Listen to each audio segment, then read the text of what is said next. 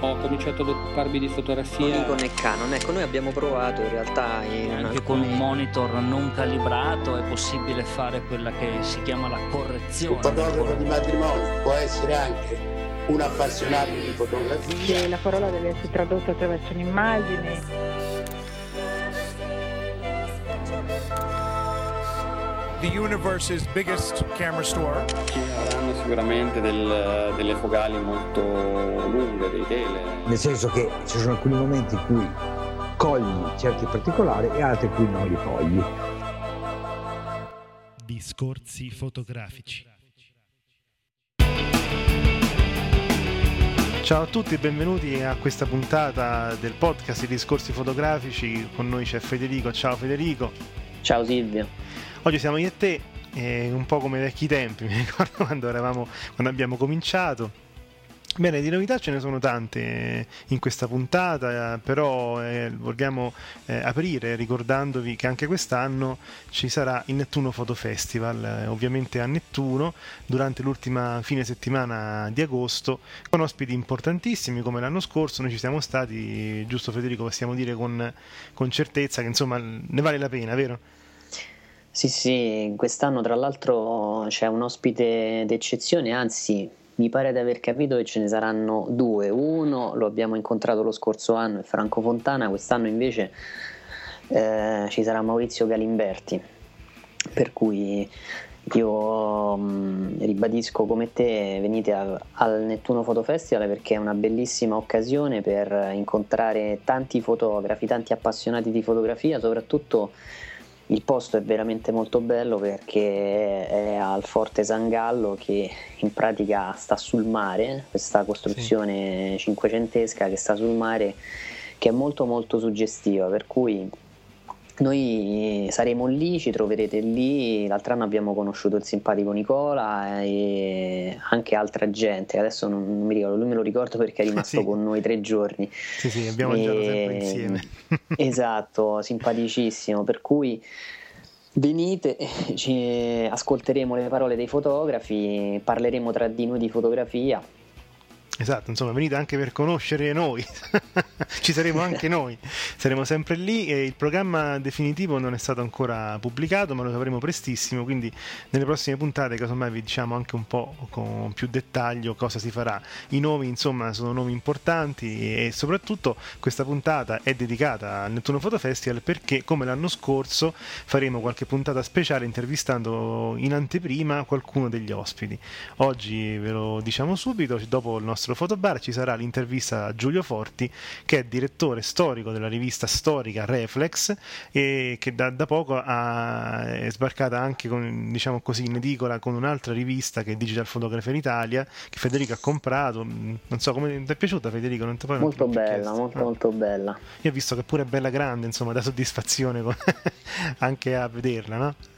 Per le foto. Sì, lui anche, Giulio Forti e Reflex sarà presente al Nettuno Photo Festival Festival quindi appunto lui sarà anche uno dei giurati della lettura del portfolio, anche quest'anno questa cosa la so, ci sarà la lettura del portfolio, quindi mandate i vostri scatti, mandate i vostri scatti anche per la selezione attraverso le pieghe del tempo, ce ne stanno arrivando comunque tanti, però vi ricordiamo ecco, di farlo al nostro indirizzo info discorsifotografici.it o all'indirizzo e scusate no no e all'indirizzo occhio dell'arte chiocciola gmail.com col vostro scatto e poi sarete selezionati insomma i dettagli ne parleremo in futuro futuro li pubblicheremo.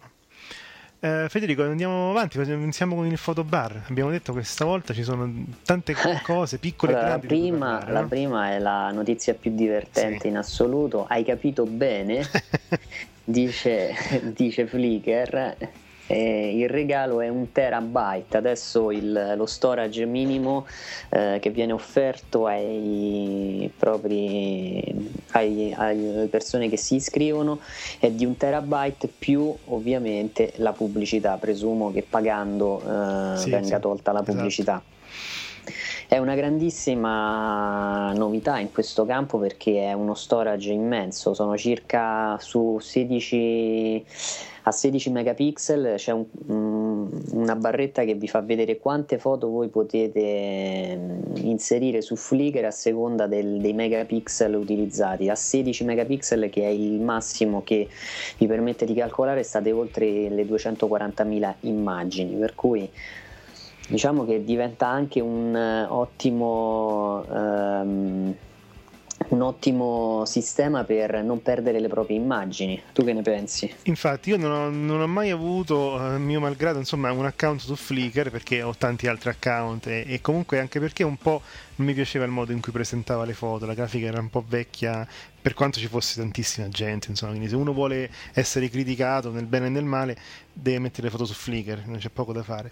Però a parte questo, eh, devo dire che questa cosa effettivamente mi convince ad aprirlo, l'ho già fatto, insomma, presto caricherò le mie foto per avere soprattutto un backup delle, di, di tutte le foto di, una vita, perché chiaramente magari io non ci metterò i RAW, ci metterò i JPEG, quindi figurate quanto, quante ne posso inserire oppure e o diciamo eh, condividerle al volo. Se una foto scattata sei anni fa voglio mandarla a un amico perché me l'ha chiesta non devo appunto tornare a casa aprire Aperture e mandargli questa foto ma posso farla tranquillamente dal mio storage di Flickr con, eh, o scaricandolo mandando il link così. Magari lui si dovrà vedere una piccola pubblicità però insomma voglio dire questo è un prezzo che si può pagare tranquillamente perché un terabyte non l'ha offerto mai nessuno cioè Flickr ha, si è ampliata e soprattutto è cambiata anche la grafica, Federico. Soprattutto che sei webmaster, apprezzerai più di me.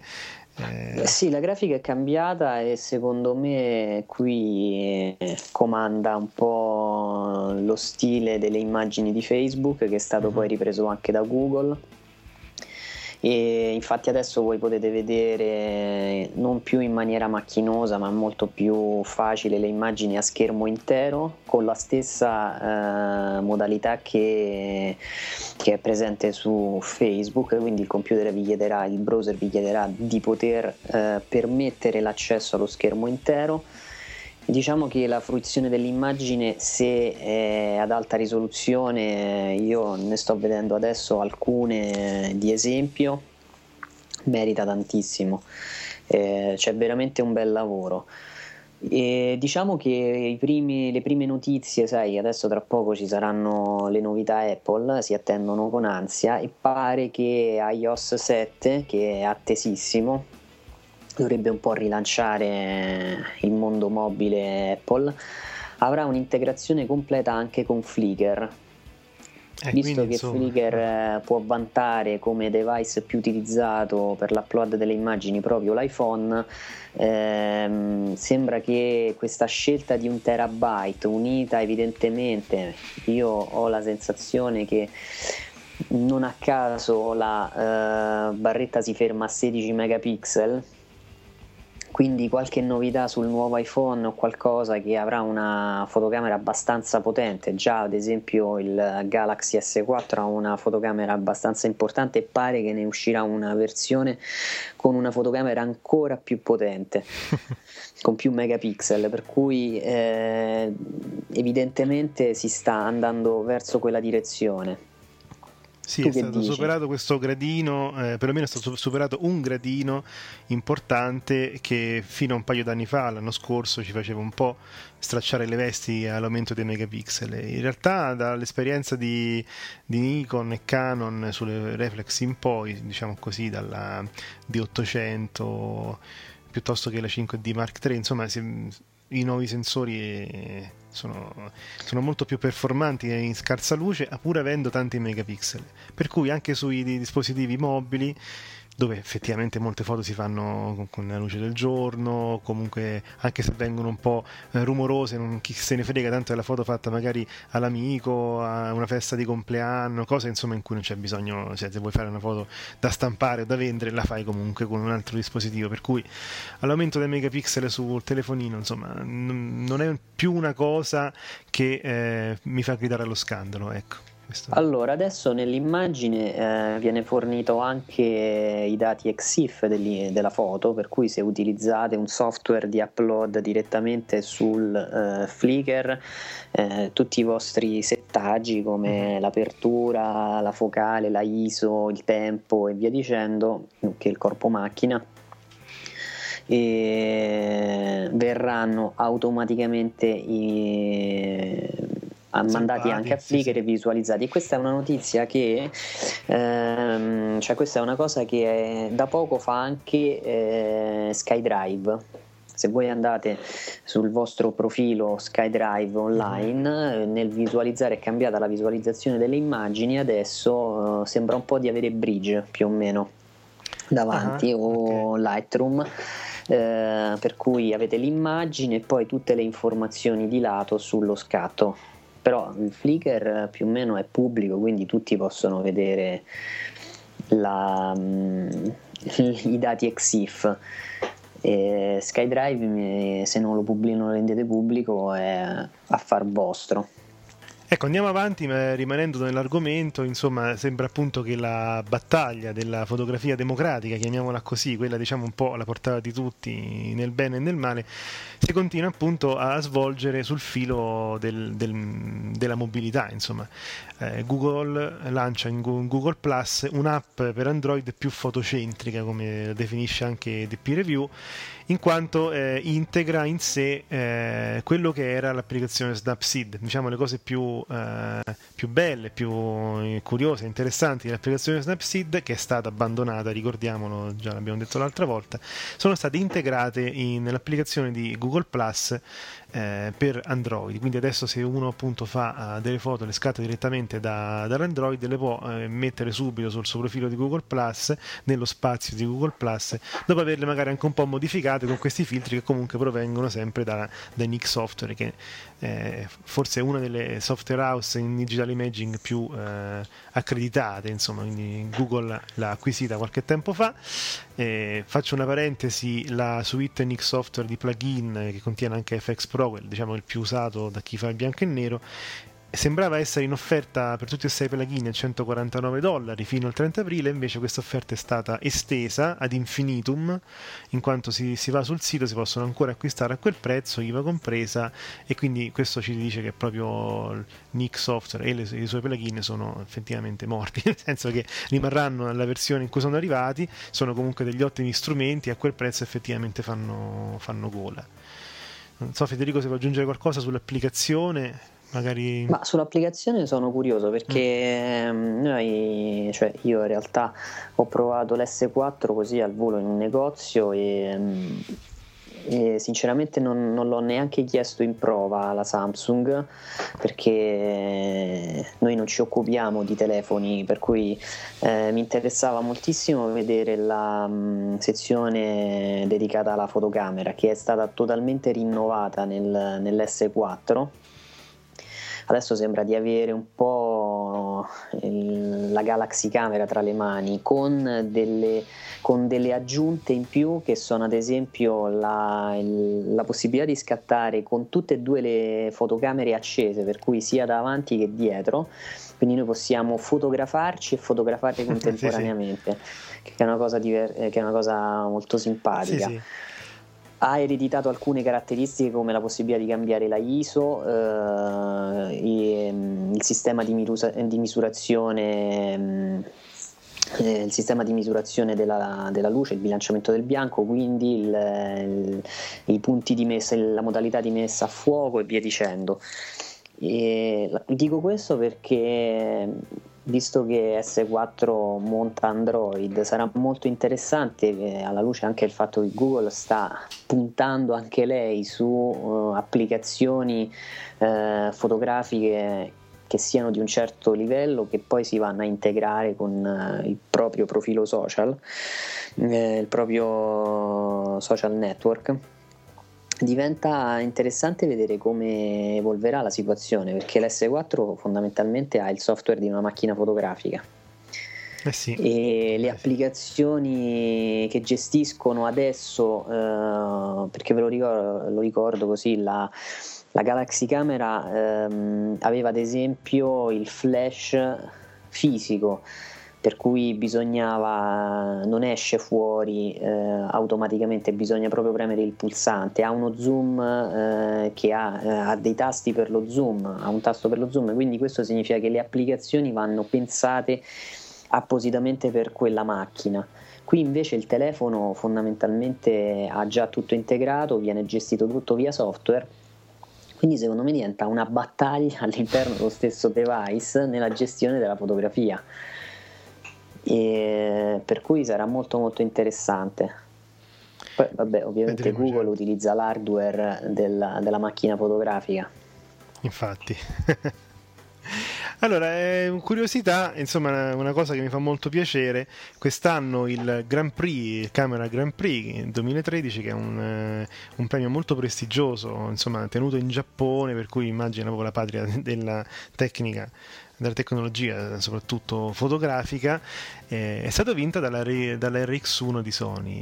E questa cosa insomma era un po' annunciata perché effettivamente è stata una bella novità, finalmente insomma anche altri marchi riescono a entrare eh, tra i, i, premi più prestigiosi. E eh, nello stesso ambito è stata programmata lente dell'anno una lente di Sigma indovina un po' quale abbiamo parlato. Eh, immagino. il, super, 35 mm. Esatto, il 35 mm f1.4 che effettivamente è una lente fantastica, ne abbiamo detto tante volte, l'abbiamo provata, ne abbiamo parlato, insomma è una lente fantastica con un prezzo comunque sostenuto, non è certo una lente di Sigma a cui siamo abituati, insomma in un certo modo, non perché non, non siano lenti fantastiche, anzi ma in genere erano più economiche, questa effettivamente fa pagare la qualità, ma attenzione chi l'ha provata, insomma, chi Felice un po' ne possiede una, insomma, ne è molto molto felice, no Federico? Se vuoi dire ancora qualcosa su questa lente, visto che... Ma io penso che uh, la acquisterò a breve, e insieme a un'altra ottica Sigma, e quest'altra ottica però è, sono un po' indeciso, eh, che è il 12300 F28, la nuova versione quella pesante. E, esatto, quella pesante, questo grande teleobiettivo che a me ha impressionato moltissimo e sto ancora aspettando un parere mm, del nostro amico Pasquale al quale ho dato i file. Eh, erano tre scatti purtroppo fatti al Photoshop con questa lente che neanche era ufficiale. Non so se attualmente sia entrata a pieno regime di produzione e venduta tranquillamente perché fino ad aprile ancora erano eh, in forze 35 mm è una bellissima ottica. Ha cambiato completamente la filosofia, sta sotto la divisione, sotto la categoria arte, art. E mm, penso alcuni hanno detto che va a competere addirittura con le lenti Zeiss. Visto che si trova intorno sì, sì. agli 800 euro non è male. Per una ah, macchina e per un obiettivo che tra l'altro acquistando, ehm, acquistando il, ehm, il, il, dock vi permette anche di aggiornare il firmware e magari di tararlo vostra, sul vostro corpo macchina. Io ho letto una recensione eh, non proprio positiva sul fatto che le ottiche, le ottiche Sigma hanno questo grande difetto che in pratica non avendo accesso ai dati del corpo macchina, quindi tipo Canon o Nikon, di fatto non possono sviluppare un'ottica che dura anche con i modelli che verranno eh, messi in commercio successivamente, con i corpi macchina successivi. Mm-hmm. E questo potrebbe essere anche un problema che però c'è anche Zeiss e qualche altro, eh, certo. um, qualche altro produttore di terze parti. Sì, senza paura di bestemmiare, insomma, immagino di avere appunto un quasi Zeiss, ma quasi proprio significa molto vicino, ma con autofocus.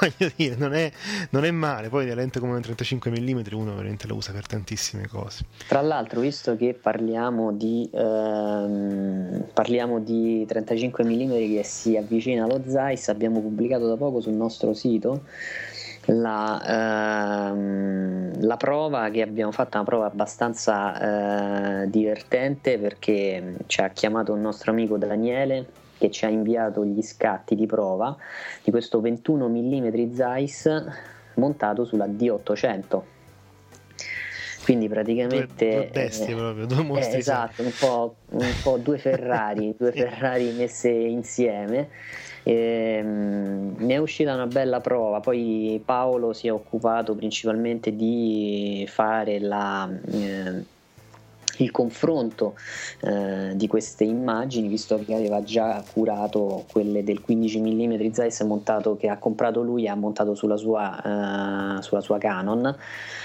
E effettivamente la lente è eccezionale e questo lo sapevamo montata su una D800 praticamente abbiamo il non plus ultra perché il 21 mm c'era, guarda, io ho fatto una chiacchierata con Paolo così tra di noi, mi fa guarda la ferrovia, c'è un'immagine del Po larga, dice F28 mi sembra, non mi ricordo com'era, cioè guarda la ferrovia. E io guardavo il frame generale, dico guarda Paolo, io la ferrovia non la vedo.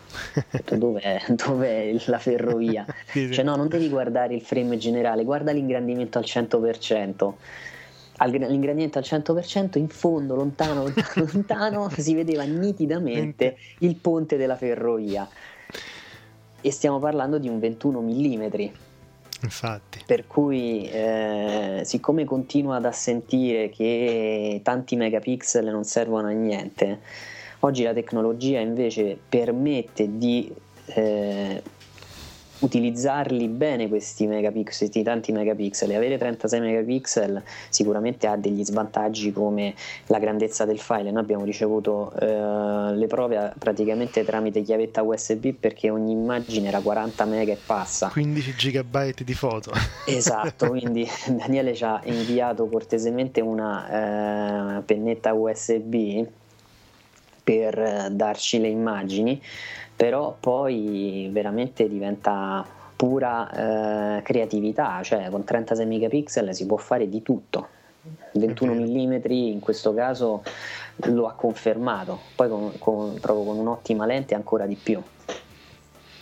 Allora, io volevo fare un fuori programma brevissimo, eh, avviso tutti i felici possessori di Nikon D300S come me che è uscito l'aggiornamento del firmware. Allora eh, voglio dirvi insomma che questa cosa mi ha fatto parecchio rosicare, come si dice a Roma, perché l'unica cosa che è stata aggiunta è il supporto all'obiettivo 800 mm di Nikon.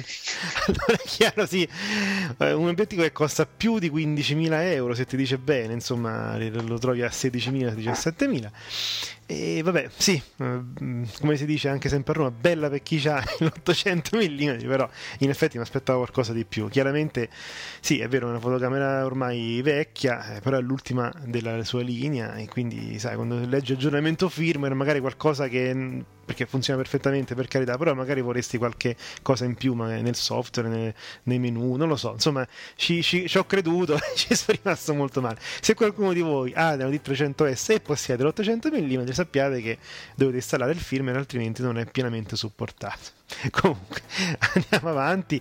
E allora, per chi avesse avuto paura che Adobe Lightroom, che è diventato ormai il software più diffuso di gestione foto e di mm, eh, appunto post produzione, eh, per chi avesse avuto paura insomma di trovarselo solamente in abbonamento, così come è successo a tutti gli altri software dell'Adobe, da Photoshop in poi, eh, Adobe ha recentemente rilasciato un comunicato stampa in cui rassicura tutti che questa la versione diciamo di Lightroom non solo la 5 ma tutte quelle che verranno rimarrà stand alone per, per motivi insomma soprattutto credo di marketing perché effettivamente è chiaro che lavorare con eh, Photoshop in cloud può essere anche molto importante per chi si lavora in team magari per chi fa appunto delle riviste o fotoritocco in un certo senso. Chi vuole la post produzione per sé preferisce magari il software stand alone sempre con la possibilità di, ovviamente di fare lo sharing di foto eccetera eccetera. Quindi però insomma eh, siete tranquilli, se la comprate non, non, rimanete indietro perché comunque non, non, si passerà per forza la cloud. No? Per quanto riguarda il cloud di Adobe c'era Federico che voleva aggiungere qualcosa. No, no primo che ne avevamo, l'avevamo anticipato, uh-huh. l'avevo detto quando c'era, mi sembra Mirko Bonfanti. Sì, lo scorso, eh, lo scorso podcast mi sembrava che era proprio imminente la registrazione, l'uscita del podcast alla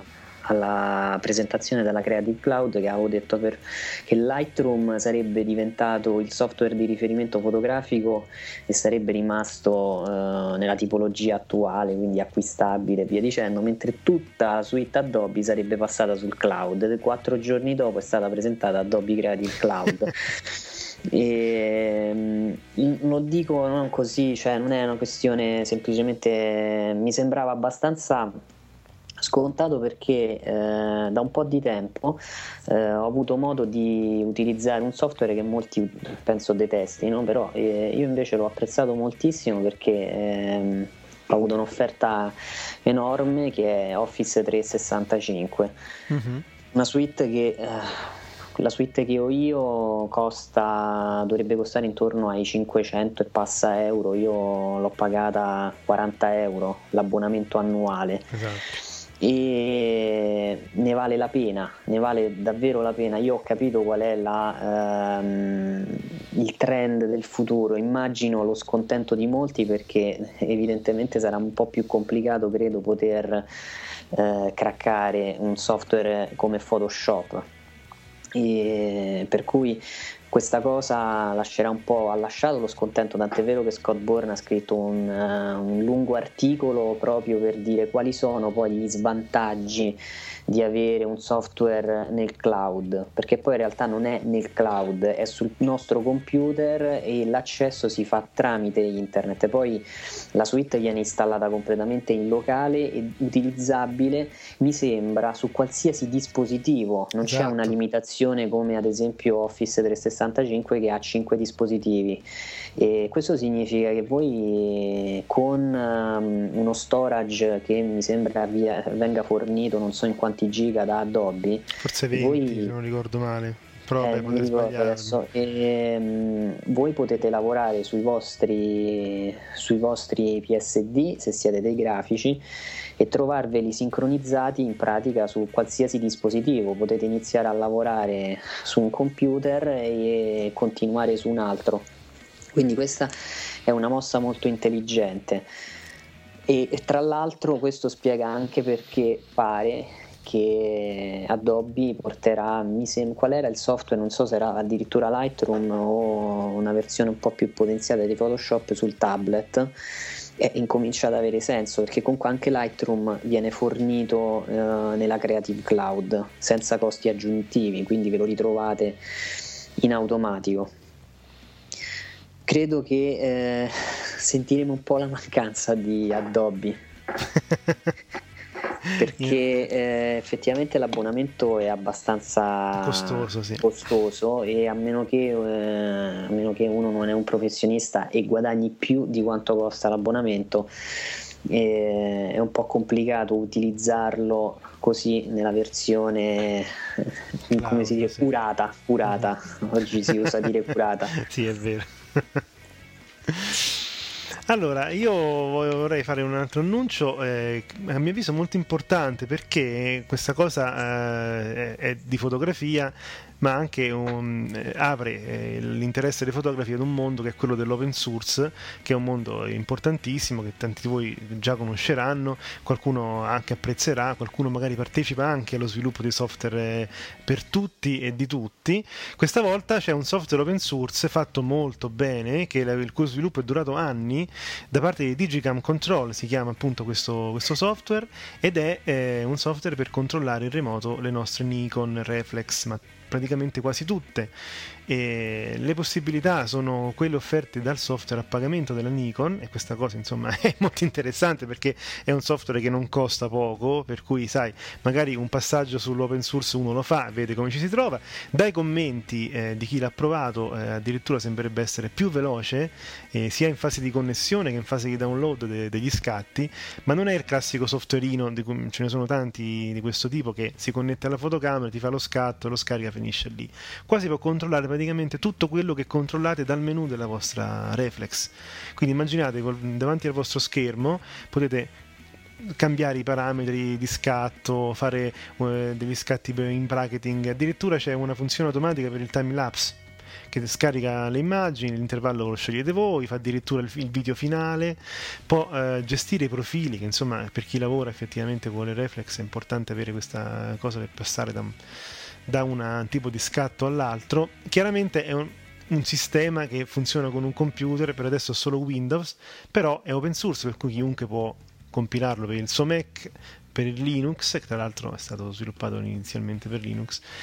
Ma dicevo, eh, col fatto che si utilizza un computer non è proprio una cosa che uno si porta appresso quando fa gli scatti di natura, ok, ma però in studio a casa effettivamente può essere interessante. Io ricordo il nome si chiama Digicam Control sembrerebbe per adesso l'unica fotocamera Canon supportata la G12 se non sbaglio eh, però c'è comunque sul sito eh, oltre al software scaricabile ci sono anche tutte quante le fotocamere supportate con le varie features per ogni fotocamera ad esempio la D300S si fa praticamente tutto tranne la posa bulb mentre quella è supportata per D600 D700 evidentemente dipende da, proprio da come è fatto la, la fotocamera eh, da un punto di vista circuitale non lo so eh, tu se Federico se ci fosse anche per Canon la useresti? Eh, questa è la domanda che faccio un po' così.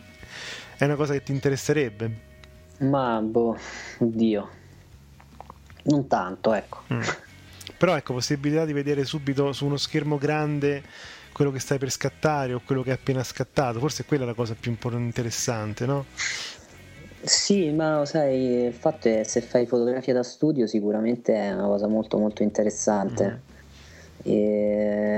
Io non faccio fotografia da studio, quindi è praticamente inutile per me. E, però certo è una cosa bella e spero che abbia comunque un riscontro positivo sì, sì, sì, io ripeto, questo software è davvero maturo, eh, i commenti lo dicono, poi comunque c'è scritto che sono anni che lo stanno sviluppando. Eh, le ultime due cose curiose, sono delle funzionalità avanzate, come ad esempio il focus stacking, che in pratica fa una fotografia, eh, la scatta eh, cambiando il punto di messa a fuoco in continua e poi uno dopo seleziona un po' come dicevamo l'applicazione per iPhone eh, che simulava le, la, la, l'Itro nell'altro podcast e la possibilità di far partire lo scatto se si eh, appunto rileva un movimento all'interno del frame. Certo, non credo che qualcuno utilizzerà una D600 per fare sorveglianza remota, però insomma, magari per un tipo di fotografia creativa in cui si vuole fare lo scatto di qualcosa che è appena entrato nel frame, che ne so, il lancio di un liquido o qualsiasi altra cosa veloce, insomma, eh, puoi stare tranquillo che viene, verrà scattata la foto nel momento Tra l'altro, uh, anche questa funzione interessante del bulb e, ecco, forse la utilizzerei per fare le foto ai fulmini. Ah, esatto, oggi poi sto facendo un bel temporale, quindi... esatto, la userei per fare le foto ai fulmini perché mh, vedere la ripresa in diretta sarebbe molto molto bello.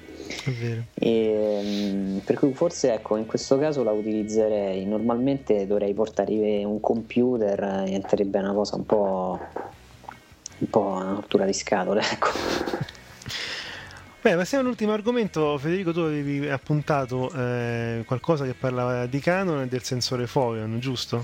Sì, eh, pare, è stato pubblicato oggi su Canon Rumors che Canon mm, abbia presentato un brevetto, abbia depositato un brevetto per un sensore Foveon. In pratica funziona, è un sensore che ehm, diciamo è la caratteristica tipica delle macchine Sigma perché è stato adottato e sviluppato da Sigma, funziona in maniera molto molto semplice nel senso che ha tre eh, livelli, eh, uno dedicato al rosso, uno dedicato al blu, uno dedicato al verde, quindi il 100% delle informazioni eh, cioè le frequenze del rosso, del verde e del blu vengono tutte catturate, al contrario di quello che avviene sulle reflex normali in cui in pratica il 50% della luce finisce, viene intercettata dal, ver- dal filtro verde, 25% dal rosso, 25% dal blu. È una tecnologia che come ci spiegava eh, al Photoshop eh, Marco Sizia. Eh, che dovrebbe essere un, un, responsabile di M Trading, il distributore Sigma per l'Italia. Uh, fondamentalmente questo sensore non può essere utilizzato per degli scatti uh, tipo sportivi, ecco, per, proprio perché uh, la macchina è un po' più lenta. Può essere indicata dove uno vuole ragionare molto sullo scatto, per cui su fotografia di paesaggio comunque dove uno ha la possibilità di fare una composizione, di fermarsi a pensare e via dicendo. Il Canon sembra, ehm, sembra intenzionata, almeno a vedere il brevetto, a produrre un, un sensore Foveon per cui stanno investendo comunque in questo settore. Eh sì, noi ne abbiamo parlato quasi un anno fa ormai dell'introduzione di questo sensore no? da parte di Sigma, o più di un anno fa, e sembrava una sfida perché comunque la tecnologia era interessante, questa penetrazione diciamo selettiva no? dei colori nei vari strati di, di silicio, eh, però sembrava appunto una sfida raccolta solo da Sigma, invece insomma se se ne interessa Canon eh, vuol dire che avremo sicuramente qualcosa di bello da vedere nei prossimi tempi. No? Visto che è un bel po' che non parliamo dei grandi brand, mm-hmm. e diciamo una cosa su Canon, che non si riesce più a comprendere qual è la strada che abbia preso nel senso che ancora oggi ci chiediamo eh, uscirà la 70D, forse la 7D Mark II e via dicendo.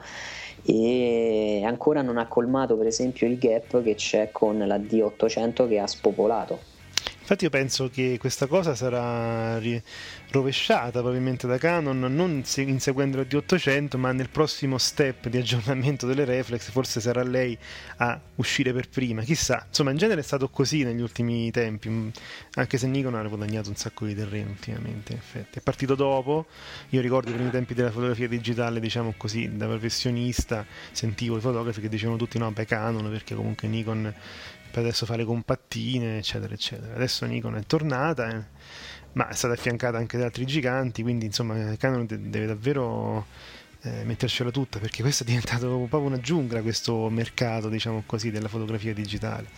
Beh, anche perché ehm, nel settore CSC eh, prima c'era una regina incontrastata che era la Sony.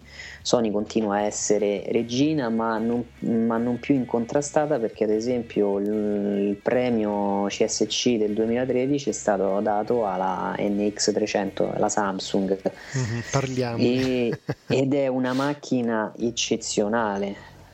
Diciamo che Samsung per esempio è uno di quei produttori che ha tutto, può produrre tutto, per cui molto probabilmente fornirà anche cose agli altri, esclu- già lo fa, non, sì, non sì. so se altri brand fotografici utilizzino componenti Samsung, questo volevo dire, e per cui bisogna fare attenzione perché diciamo che loro sono brand fotografici e combattono solo sulla fotografia, però i loro concorrenti hanno interessi commerciali in altri settori che tirano molto di più e permettono poi di sviluppare, di fare ricerca, di investire anche in un settore che non è attualmente molto competitivo, per esempio, sì, sì, no, infatti... per renderlo nuovamente competitivo. Quindi cioè, staremo a vedere perché io lo ripeto ancora. L'uscita della mm, piccola, come si chiamava, la N, non so, quella wireless, sì. quella piccola fatta a quattro terzi in pratica. Uh-huh. La Canon. Eh, della Canon che si può interfacciare con un cellulare eccetera presentata come una de- cioè per me quella è stato un autogol in termini marketing certo chiaramente poi in termini tecnologici può piacere, utile, molto bella, non metto in dubbio la qualità delle immagini, ma in termini di marketing, eh, oggi come oggi quella macchina è già vecchia. Si sente parlare, esatto, esatto, si sente parlare davvero poco di, di questa mirrorless Canon, a parte la N, insomma, però anche quelle altre. Pure la Nikon alla fine con la serie 1, insomma, non so quanto abbiano preso eh, nel terreno, no? Eh no, vabbè, ma diciamo che loro sono entrati in un segmento che avevano boicottato. Io me lo esatto. ricordo benissimo che lo specchio prima di tutto, tra l'altro c'è una voce, Mirko ce l'aveva, ce, l'aveva, ce ne aveva parlato, una voce che Sony sta per lasciare addirittura lo specchio traslucido, hanno investito molto per abbandonarlo E la, la, notizia in più è che molto probabilmente faranno la prima full frame uh, mirrorless. per cui sembra quello l'orientamento di portare di uniformare tutto il segmento sull'onda del successo uh, delle Nex io me lo ricordo il Canon mi sembra il presidente della Canon e anche quello della Nikon, eh, dissero chiaramente che non avrebbero mai, mai prodotto una fotocamera eh, mirrorless.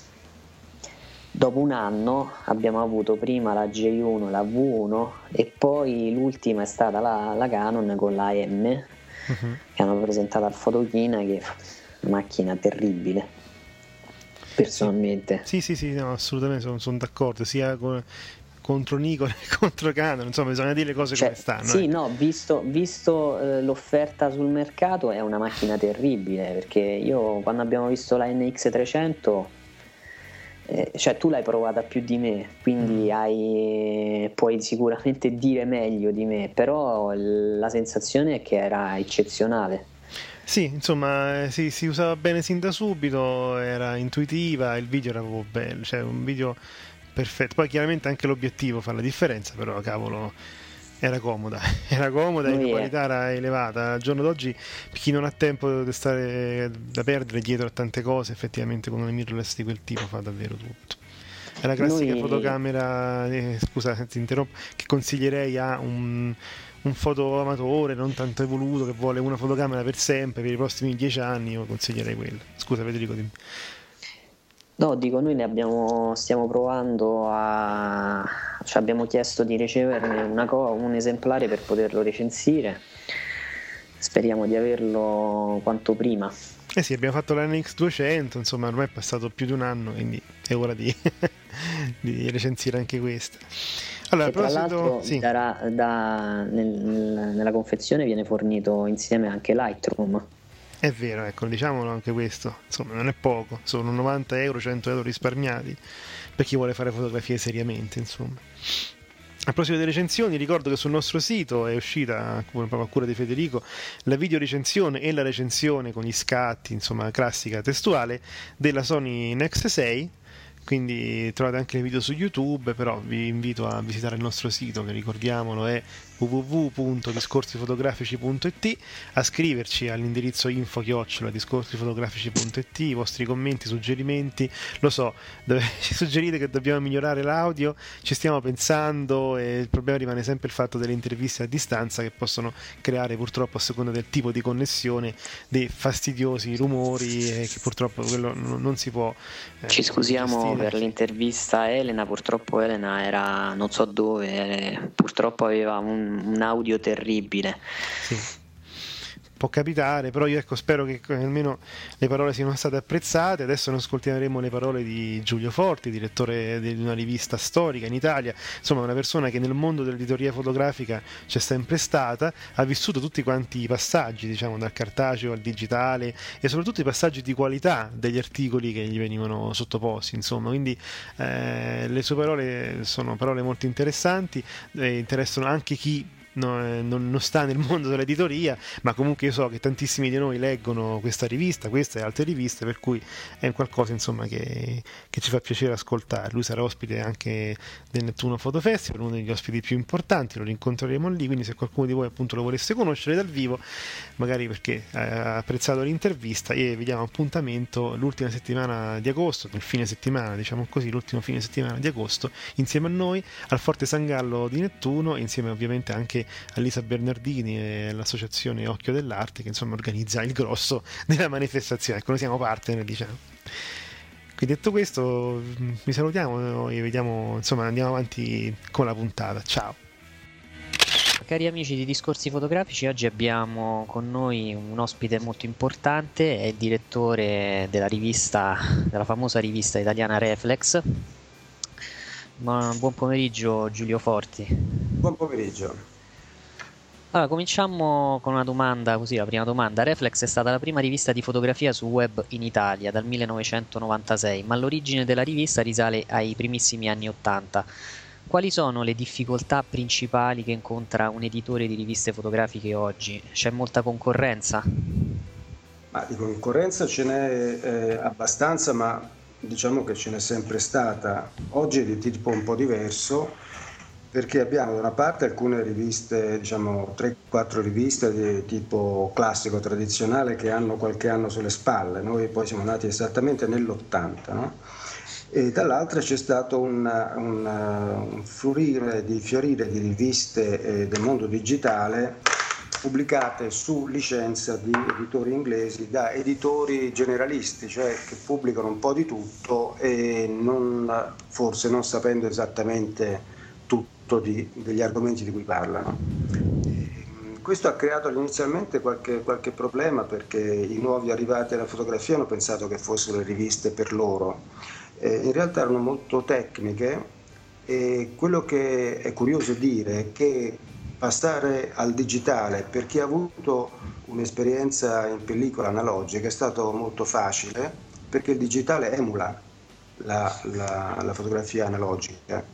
Chi invece è nato esattamente con, precisamente con il digitale si è trovato forse in difficoltà perché il digitale emulando la pellicola ne richiama i termini e le logiche che uno non conosce. Queste nuove riviste invece hanno tentato di partire parlando di digitale senza dare la, la base e questo è stato un problema che eh, forse non ha soddisfatto molto i lettori ma ha creato un po' di competizione diciamo così in attesa. Allora, senta, io chiedo adesso, in un mondo editoriale sempre più volto alle pubblicazioni digitali e a notizie frequentemente aggiornate, c'è ancora spazio per una rivista mensile cartacea? Ecco, questa è la domanda che tutti gli editori si pongono e eh, alla quale rispondere un po' difficile. Eh, ognuno ha le sue teorie, io ho la mia, adesso vi racconto. Eh, il mondo cartaceo è in qualche crisi ed è in crisi mm, per mille motivi. A parte la situazione economica, è in crisi per una questione di contenuti, secondo me. Se parliamo di quotidiani, eh, eh sfogliare un quotidiano e vedere 10-12 pagine dedicate alla politica in cui non c'è altro che mm, così, le favolette, non è divertente, quindi uno dopo un po' smette anche di leggere queste, questi argomenti. Eh, lo sport credo vada ancora piuttosto bene, eh, quanto a noi diamo su carta un effetto di fotografia diverso da quello che si può vedere su un monitor. Vale dire, se molti sono contenti di avere le proprie fotografie postate su Flickr o dove uno preferisce, credo che sia cento volte più contento vedere una fotografia stampata su carta perché qualcuno l'ha scelta e questo credo che sia una grossa eh, differenza. D'altro canto c'è il problema che oggi se tu non hai una rivista in formato digitale sembri un cavernicolo, se la fai nessuno è disposto a comprarla. E allora il problema è grosso, cioè a dire tutti credono che facendo l'edizione, parlo di a livello di editori e di, eh, a livello professionale, non io singolo appassionato mi faccio il mio sito eh, di, di, fotografia, scopiazzo qua e là. Quello è un gioco e allora il gioco può anche costare poco. Invece in digitale le cose sono molto diverse e devono essere vendute, devono essere pagate, perché ciò che non si paga eh, non è detto che venga apprezzato. Invece se uno spende qualcosa vuol dire che è interessato e questo è il personaggio che a noi interessa, diciamo più dei soldi, però in Italia questo non succede, mentre all'estero le edizioni digitali si vendono piuttosto bene, da noi la situazione è veramente a livelli ridicoli. Quindi si perde da una parte in copie vendute in carta, ma se ne guadagna in copie vendute in digitale. Questo può sembrare un discorso di chi pensa di dover fare quattrini per forza, ma in realtà il discorso è mantenere in vita un'azienda. Beh, eh, me ne rendo conto. Tra l'altro sono d'accordo con lei perché penso che ehm, quello di spendere dei soldi significa tra l'altro circoscrivere gli interessi, mentre con eh, la cosa gratuita uno ammassa, poi certo. non sa più distinguere. A riguardo... questo, questo, se la, la interrompo, mi scusi, questa è una cosa molto importante perché eh, non è detto che se è gratis va bene, tanto chi se ne importa però quel gratis lì è una, qualcosa di, non dico di velenoso, perché il problema fondamentale è che non si sa quali siano le fonti, non si sa che tipo di esperienza c'è dietro. Io eh, ho scritto qualche volta, ho dato come idea quella di dire, pronto? Sì, sì, ci sono. Di dire, ehm, se volete seguire una, una, una rivista in formato digitale di qualcuno, di un bel, un bel sito che vi piace moltissimo, per capire se il sito è serio, bisogna andare a vedere se questo sito è fatto da un nome, un cognome, un indirizzo e un numero di telefono. Perché nome, cognome e indirizzo significano che io mi prendo la responsabilità di quello che dico. È quello che adesso stanno scoprendo no? molti su Twitter, che è diventato il posto in cui ci si insulta Beh, io questa polemica l'ho fatta 3-4 anni fa, quando abbiamo cominciato a parlare su Flickr e mi sentivo grandi, grandi ehm, eh, commenti, critiche o cose del genere da nomi estranei. Siccome ero veramente neofita in questo, dicevo scusate, ma, eh, ma lei come si chiama? Ah, noi siamo il popolo di Flickr. E io ho detto, scusate, se tra virgolette chi se ne frega, posso? Io ti do il mio nome, sai con chi parli, vorrei sapere chi sei tu. E se tu non mi dici chi sei, a me non mi interessi. Soprattutto eh, io ti do oh, un nome che vuol dire, che non dico, non voglio che sia il nome una garanzia, ti do un nome, quindi sai che cosa puoi pretendere da me. Sai che se uno ha esperienza, l'esperienza che ha te la rigira, le notizie, come diceva prima nella sua domanda, le notizie le ragiona, non pubblica solo i PDF. Purtroppo le notizie che un sito passa in un giorno, forse il 2% dicono qualcosa di interessante, il resto è fuffa. Però se tu non pubblichi la fuffa, eh, vuol dire che non, non sei aggiornato. Poi è possibile che la gente stia 24 ore su 24 a guardare cosa tu scrivi? Io credo di no. Credo che sia più importante avere due notizie buone che 100 che non dicono nulla. Senta, allora l'Eflex, eh, a differenza di tante altre riviste, non è rivolta solo a chi vuole essere aggiornato sulle novità hardware o software nel campo della fotografia ma approfondisce anche tematiche fotografiche di più ampio respiro, proponendo autori famosi o riflessioni su cosa significhi fotografare. Pensiamo alla sezione leggere del sito. Uh-huh. Possiamo dire che questo è un, il valore aggiunto della vostra rivista? Beh, questa è la nostra caratteristica, se sia un valore ce lo devono dire eh, i lettori. Eh, noi eh, riteniamo che la fotografia sia una cosa importante, sia se vogliamo anche un'arte naturalmente, ma per capirla e per praticarla ci vuole molta buona volontà, ci vuole la voglia di saper eh, leggere, di saper guardare le mostre, di saper capire cosa facevano dei fotografi prima di noi, perché molto spesso succede che qualcuno ti manda delle fotografie che sono banali, perché sono soggetti già fatti, già visti e rivisti, eccetera, però per chi te li manda magari non sono banali perché non conosce che qualcun altro le ha fatte. Studiare un po' la, la, il mondo della fotografia, dei fotografi, è eh, estremamente importante perché ci, eh, ci insegna guardare le fotografie dei grandi autori, ma non guardare e sfogliare, cercare di capire anche come è fatta una fotografia, perché c'ha quelle luci e da lì si prendono le idee. Noi cerchiamo di fare questo perché da questo può nascere la qualità. Allora, è possibile delineare un profilo medio dei vostri lettori? Ci sono più professionisti o amatori? Eh, guardi, i professionisti eh, in questo paese non, non, pagherebbero mai un abbonamento, quindi i professionisti sono praticamente zero. Eh, il, gli amatori invece sono, sono, tanti e sono di, di, età evidentemente abbastanza elevata, non sono giovanissimi, anche se esiste un gruppo di giovanissimi, io penso che almeno un 10-15% ehm, si è fatto di giovanissimi e la maggioranza è fatta dai 40 in su, però professionisti pochi. Eh, allora eh, rilancio, come mai c'è questa lacuna da parte dei professionisti? Cos'è che non li spinge?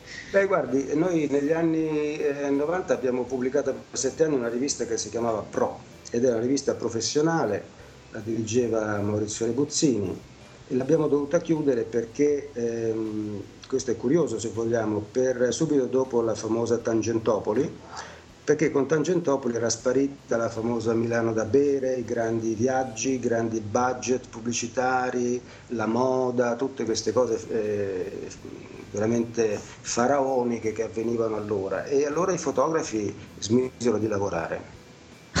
avevamo un pubblico di, di, fotografi e anche di amatori evoluti.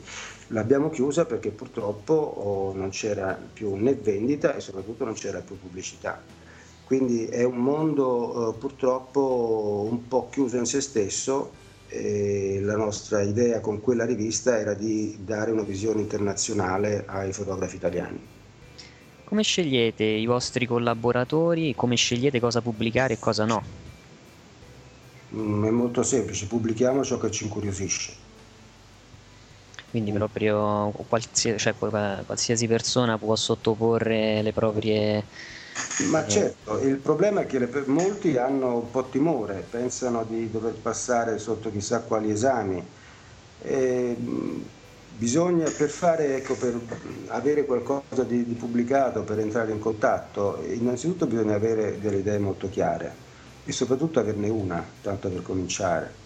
Se uno ha un'idea precisa, eh, se uno ha una passione in particolare, se uno vuole fare un bel servizio, deve fare un servizio fotografico su qualcosa che conosce, qualcosa che, che ama, in modo tale di poter cogliere quelle, quelle, quelle angolature, quelle, quegli effetti, quelle espressioni che solo chi conosce no, un certo ambiente può essere eh, bambini, ragazzi, animali o, o, qualunque altra cosa e chi le conosce sa, sa qual è il momento giusto per, per fotografare. E allora basta oggi quasi pigiare il bottone. Noi ehm, stiamo intervistando lei perché ehm, a, alla fine di agosto saremo ospiti entrambi al, al Photo Festival di Nettuno e lo scorso anno abbiamo avuto modo di conoscere un, una persona straordinaria che era Pippo Pappa, che è stata Pippo Pappalardo, lo è mhm. tuttora e perché lui ha una cultura fotografica impressionante, però lui non si definisce un fotografo, quindi le volevo chiedere, si può lavorare efficientemente per una rivista di fotografia senza essere a propria, a propria volta fotografi? Beh, penso proprio di sì, anzi a volte forse è auspicabile perché eh, chi, chi, ha delle belle idee, una bella testa può parlare di argomenti che non sono necessariamente il proprio hobby o la propria professione, dando una visione un po' diversa da quella che abbiamo noi, che magari siamo monocordi. Quindi eh, quello che conta è, è la testa l'intelligenza. Del passato, cioè delle, di articoli di edizioni passate, ce ne sono alcuni che ricorda con maggior piacere? Bah, eh, noi, noi a, luglio, a, luglio, stamperemo il numero 400 di Reflex, per cui francamente mh, di cose buone credo ne abbiamo fatte diverse e non so, mh, francamente non le saprei dire. Eh, ogni numero ha qualche cosa di particolare e il problema è che ogni numero che esce, non dico che cancelli quello precedente, ma insomma eh, quando esce già si pensa due mesi dopo. Eh, posso dire che un, un piccolo, un, un bello scoop che, che, abbiamo fatto, ma era proprio nell'81, pubblicavamo credo per primi, forse in, in Italia sicuramente, in Europa pure, forse a livello mondiale, le fotografie della del prototipo della Mavica, no? della Sony, che fu il primo prototipo di macchina fotografica senza pellicola che fu presentato a Tokyo dal fondatore della Sony, Akio Morita, e questo fece tremare la Kodak e tutti gli altri. E allora, senta, io ehm, volevo farle una domanda che riguarda proprio lei come fotografo, però prima mh, volevo ricordare che eh, lei è autore di un libro, di un manuale molto venduto che si chiama Fotografia, teoria e pratica della reflex. Le chiedo alcune informazioni, cioè le chiedo così sì. magari ehm, di parlare un momento di questo libro per chi eh, ancora non lo conoscesse e soprattutto le chiedo se c'è un campo della fotografia che lei pratica o ama di più. Per quello che riguarda il libro fotografia, eh, direi che beh, quello un po' è stato un, il frutto una, della mia esperienza, se vogliamo, e della voglia di eh, raccontare in modo chiaro oh, le cose oscure della fotografia, mh, dalla tecnica in poi, cioè cercare di far capire perché alcuni effetti, alcune soluzioni avvengono, che cosa succede aprendo il diaframma o chiudendolo, ma non solo eh, diciamo, di profondità di campo, ma far, far capire perché questo, questo, questo accade. Eh, il libro è naturalmente molto analogico perché è stato pubblicato nel 97, mi pare. Ciò nonostante, eh, devo dire che le vendite sono aumentate eh, di recente proprio con il digitale per la ragione che le dicevo prima, perché capendo bene come funzionavano le cose con la pellicola si riesce a far funzionare bene una macchina fotografica digitale. Tant'è vero che ancora ci sono quelle che ti dicono fai l'effetto Velvia, fai l'effetto Kodachrome, fai l'effetto quell'altro. Uno che nasce oggi, che cosa sa, cosa ne sa di cosa fosse l'effetto Velvia? Non ne sa nulla e quindi non sa che cosa voglia dire. Ci sono tanti misteri dentro i menu delle macchine fotografiche digitali che molti non capiscono perché non hanno l'esperienza precedente e nessuno gliel'ha spiegata. Questo libro dopo dieci anni si è rivelato importante per spiegare queste cose. E, è stato un lavoraccio, ci ho messo quattro anni a farlo. Beh, eh, oddio, è anche un bel, un bel, volume, tra l'altro. Beh, sono 300, 380 pagine, non sono, non sono eh, sì. Lì mi sono divertito ad illustrarlo praticamente esclusivamente con mie fotografie eh, più o meno vecchie, ma comunque che potevano essere eh, un'indicazione eh, relativa al capitolo in cui si trovano. Quindi c'è un campo della fotografia che lei pratica o ama di più? Uh, dunque, io quello che non ho mai praticato, credo di averlo fatto solo per fare qualche test, è quello della macrofotografia il resto penso di aver fatto quasi, quasi di tutto, mi piace adesso andare in giro, fotografare la gente, fotografare un po' il, quello, il paesaggio che mi circonda, eh, aspettando che i turisti se ne vadano. Insomma. Senti, volevo chiedere questa, eh, questa, cosa, visto che parlavamo di analogico, e, um, c'è un, un, utilizzo smodato uh, degli smartphone, tanto che su Flickr eh, mi sembra che l'iPhone continui ad essere il primo device eh, fotografico. Eppure eh, microtecnologie eccetera per poi andare a utilizzare dei filtri che invecchiano le immagini per farle tornare agli anni 60-70 cioè, secondo lei per quale ragione le persone eh, adottano cioè, questo meccanismo per cui utilizzano un sistema digitale per poi replicare una fotografia analogica? Ah, guarda, quando, quando Instagram fu un miliardo, eh, un commentatore americano disse un miliardo per rovinare le mie fotografie, è pazzesco. E in effetti è abbastanza pazzesco, però è, è la follia del, di questo mondo in cui è possibile fare tutto senza troppe difficoltà. Vede, il, il, il mondo del, del, software, del digitale, così, che è una parola un po' vaga se vogliamo, è facilitato dal fatto che per eh, ottenere dei risultati e fare un prodotto non hai bisogno di una fabbrica, hai bisogno di conoscere come funziona il sistema, gli algoritmi, tutte queste, queste robe qui che, di cui io non so assolutamente nulla e non ne voglio sapere. Eh, però chi ha una bella idea ed è un geniaccio di queste cose può inventare Instagram naturalmente, poi saranno uno, due, tre, dieci persone che lo fanno.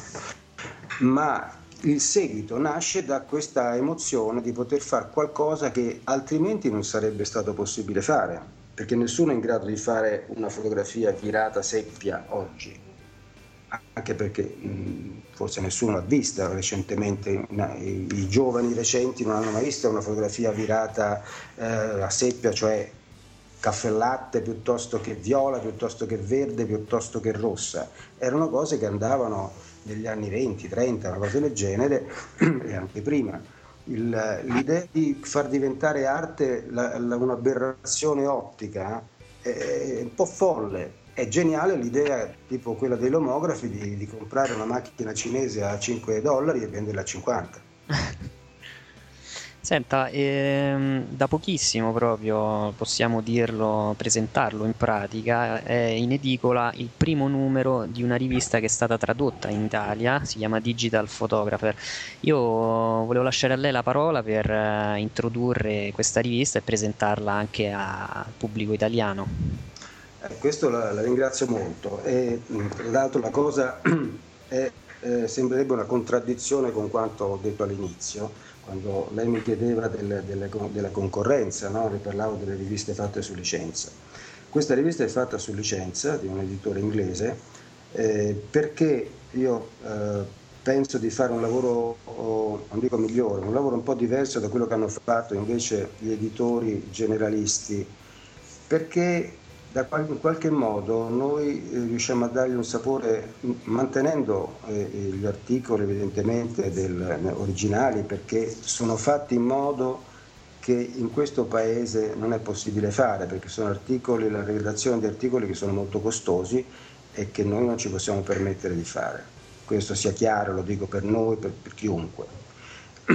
Detto questo, quello che possiamo fare meglio di altri è proprio il fatto che noi conosciamo come sono fatte le cose, conosciamo come tradurre e interpretare il, il concetto britannico al concetto italiano quindi dargli un contenuto che è più vicino a noi, che viene, viene dire, i, le battute piuttosto che i riferimenti tipicamente eh, dell'isola eh, inglesi, cerchiamo di, di tradurli con un'interpretazione che riguarda il mondo nostro, questo riguarda poi i prodotti, riguarda il modo di, ehm, anche non dico di presentarli perché il, il design è lo stesso, però quello che eh, mi ha fatto decidere di fare questa, questa operazione, che forse ecco, due o tre anni fa non avrei mai fatto, è stato invece quello di cogliere un, un aspetto diverso, e cioè quello di questi articoli sulla ripresa, questi articoli, come loro chiamano how to, com, come si fa, che, sono, che hanno sempre delle idee divertenti, a volte anche curiose, e che vengono spiegati anche con piccoli eh, capitoletti con piccoli riferimenti agli accessori che sono serviti o che possono servire in quelle condizioni, eccetera, eccetera. Cioè dire una rivista molto puntata alla ripresa senza tanti problemi, in due parole, che è cosa diversa da Reflex, evidentemente, che si rivolge a un pubblico più, più posato, diciamo, e quindi ci consente di andare eh, dal punto di vista così, delle vendite su forse due settori e due ambienti leggermente diversi e questo è una cosa importante. Lanciarla in questo periodo così complicato eh, può sembrare un po' una follia, forse lo è, però credo che lanciare qualcosa di nuovo, di, mm, mi permetto di dire ben fatto in un momento come questo, forse è, vale una campagna pubblicitaria. Cioè, si nota di più e penso che gli appassionati possano notare di più l'uscita di Digital Photographer Italia. Io volevo ricordare così, innanzitutto c'è un bellissimo, la rivista, il primo numero si apre un bellissimo articolo per l'appunto proprio del How To con um, intitolato Paesaggio creativo di David Clapp che è un fotografo abbastanza famoso in Inghilterra sì. che fa questi eh, che ci racconta la sua terra con queste immagini molto particolari, suggestive. Quindi potete per esempio già iniziare a scoprire questo fotografo che a meno che non sappiate l'inglese diventa un po' complicato. Poi la rivista è veramente bella, io eh, l'ho scoperta in, in, edicola, per cui eh, andando in edicola l'ho scoperto, ho scoperto che era il primo numero e... Mm, e poi ho scoperto successivamente tramite internet che la stavate lanciando. Eh, sono, sono, contento che ehm, io la conoscevo in inglese, sono contento che, di questa operazione perché secondo me eh, vale la pena e vale la pena comunque eh, buttarci l'occhio. Diciamo anche mm, una cosa, cioè che accanto agli, ai testi e agli articoli originali, così interpretati un po' da noi, scusi, prego, prego. noi lasciamo uno spazio ai nostri lettori. Ci sono due settori eh, in cui uno è dedicato al, diciamo, ai nuovi talenti, qualche, qualche speranza, qualche personaggio che eh, più di altri ci colpisce eh, per qualche motivo, poi eh, sarà, la nostra scelta può essere apprezzata o meno, ma questo oh, ovviamente ci deve essere, quindi c'è uno spazio in questo caso uno spazio poi per i lettori che è piazzato proprio all'inizio della rivista e non alla fine come in genere si fa, alla quale al quale spazio sono dedicate diverse pagine. Il prossimo numero, che sarà il numero di giugno, è dedicato al bianco e nero, noi abbiamo cominciato a fare un po' di battaggio su questo, a chiedere inviateci le vostre foto e devo dire che ne abbiamo ricevute veramente tante e questo ci fa ben sperare. Senta, volevo chiederle una cosa. Ehm, la sezione che chiamate DPI test è ereditata dalla rivista inglese oppure è una uh, aggiunta tutta italiana? No, è ereditata anche quella dal, dall'esperienza inglese, tanto è vero che il loro modo di parlare delle macchine fotografiche, e questo è interessante, totalmente diverso dal modo in cui ne parliamo noi. Ehm, forse spesso forse sono un po' più entusiastici di quanto non siamo noi nel, nell'affrontare le macchine fotografiche, le guardiamo sempre un po' a brutto muso, no? invece loro le guardano un pochino con più attenzione, con l'attenzione non tanto di andare a cercare quello che è il difetto della macchina in sé, ma quello che la macchina ti può dare. E questo è una, una cosa che secondo me ha una, è uno stile un po' diverso. Eh, eh qualcuno mi dice, ah ma questa sembra pubblicità eh, forse, però se uno legge bene non è così, è proprio un, un modo alternativo di andare a cercare i lati positivi invece che mettere in evidenza quelli negativi, cosa che a noi piace tanto no? in Italia. Eh, io, no, questo significa tra l'altro che ehm, i lettori hanno la possibilità di fare anche i confronti laddove è possibile tra il modo inglese di affrontare una recensione e quello italiano presente sull'altra vostra rivista Reflex. Sì, certo. E poi invece riguardo a quest'altra cosa sono pienamente d'accordo perché noi per esempio abbiamo ricevuto delle critiche eh, molto dure sul fatto che non avevamo individuato difetti nella Nikon D3200. Mm effettivamente era una macchina perfetta, per cui cioè, l'unico difetto era imputabile alla, a un non corretto funzionamento del, del, software che gestiva il modulo wifi tramite smartphone, mm. però la macchina era perfetta, per cui... Vedi, quello delle critiche è un altro, un'altra, un'altra piaga ma dico piaga non perché è una critica, perché le critiche io le preferisco ai complimenti perché mi fanno ragionare un po' di più, ma la critica deve essere una critica che ha un senso, non delle, delle battutacce che qualcuno a guardare su qualche sito chissà dove dice adesso me la rivendo e gliela faccio vedere io come, come, come si trattano le cose ma ecco, questi signori che hanno criticato hanno un nome e un cognome o sono sempre i soliti anonimi? Ah, no, beh, sì, no, sono... no, no alcuni eh. hanno un nome e cognome, sono ascoltatori, eh, no, beh, non sono critiche proprio da insulto, cioè hanno detto, beh, però potevate mettere qualche lato negativo. No, in effetti quella fu una macchina che sotto il profilo fotografico, qualità-prezzo era perfetta, per cui poi in realtà noi ci siamo alla fine ho visto anche gli altri e il nostro giudizio era abbastanza uniforme agli altri che l'hanno potuta recensire. Guardi, no, non esiste una macchina che non abbia difetti. Eh, in particolare eh, gli apparecchi digitali che le, per il tipo di concorrenza che c'è vengono sempre lanciati forse con un po' troppo anticipo, i primi che escono hanno sempre dei problemi Tant'è vero che eh, le case mh, mm, spandono, spe- si spediscono e avvisano su nuovi firmware, eccetera. E sembra che ti facciano un favore, no? Dice, guarda che bravi, adesso aggiorniamo la macchina, va meglio. No, il firmware serve a sistemare i guai della macchina prima versione.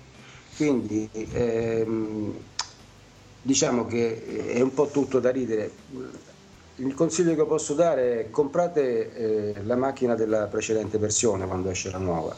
Probabilmente quella è molto più a posto di quella che sta uscendo. Anche perché oggi una macchina nuova che esce in, nuovo, in uno stesso segmento non sanno più cosa fargli fare, questo è il problema.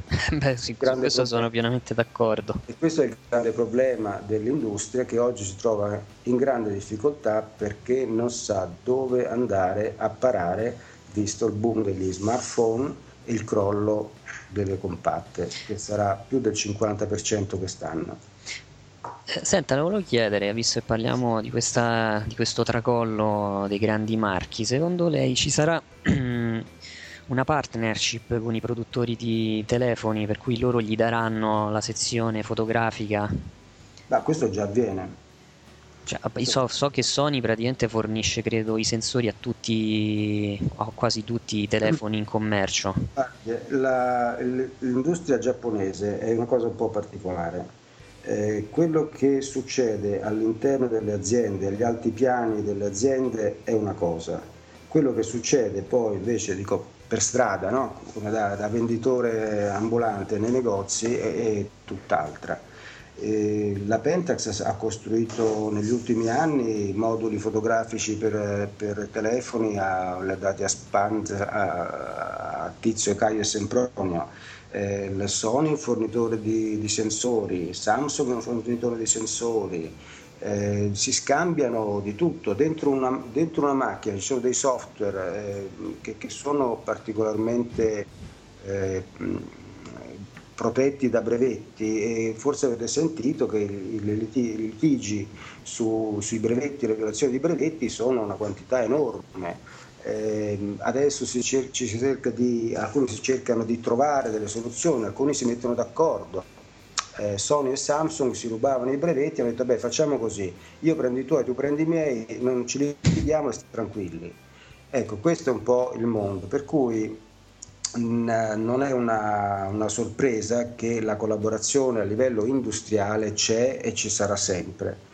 La competizione poi invece sul mercato è tutt'altra, tutt'altra questione e, e, quella non finirà. Certamente mh, i grandi marchi ormai sono, sono talmente ridotti che continueranno a esistere quelli che abbiamo adesso in questo momento.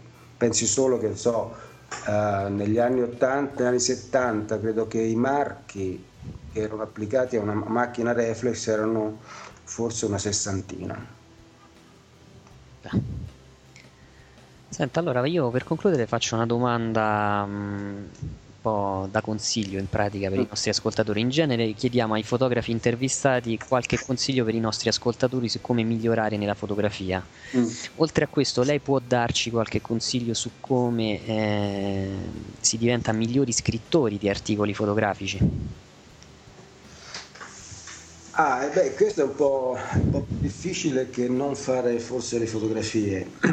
Io seguo molto l'idea di, consiglio un discorso base molto semplice, che è di usare le parole più semplici possibili, le frasi più brevi possibili, in modo tale che tutti capiscano. Molti pensano che sia importante scrivere con, in modo complesso per dar l'idea di essere grandi esperti in genere questa è una scelta da dilettanti. Il professionista deve scrivere perché la gente capisca immediatamente quello che tu stai dicendo, altrimenti è tempo perso. Quindi per scrivere bisogna scrivere veramente verbo, soggetto e predicato, come si faceva alle elementari. A questo ovviamente bisogna mettere il verbo giusto, il soggetto giusto, eccetera, eccetera.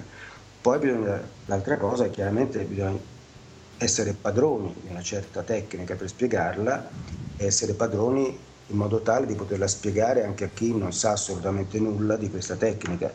Quindi si, può, si rischia di diventare banali, ma io è inutile che racconto qualcosa di eh, approfondito a chi già sa tutto, io voglio raccontare qualcosa a chi non sa, perché voglio farlo diventare amico, nel mio caso voglio farlo diventare un mio lettore.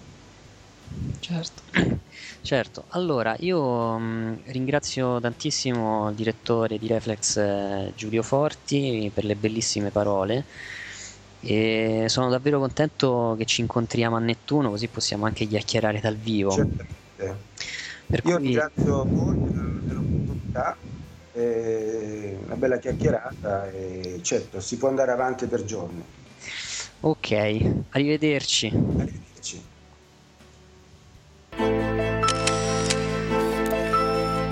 Ho cominciato ad occuparmi di fotografia. Nikon e Canon, ecco, noi abbiamo provato in realtà. In Anche alcuni... con un monitor non calibrato è possibile fare quella che si chiama la correzione. Un fotografo di matrimonio può essere anche un appassionato di fotografia. Sì, la parola deve essere tradotta attraverso un'immagine. The universe's biggest camera store. Avranno sicuramente del, delle fogali molto lunghe, dei tele. Nel senso che ci sono alcuni momenti in cui cogli certi particolari e altri in cui non li cogli. Discorsi fotografici.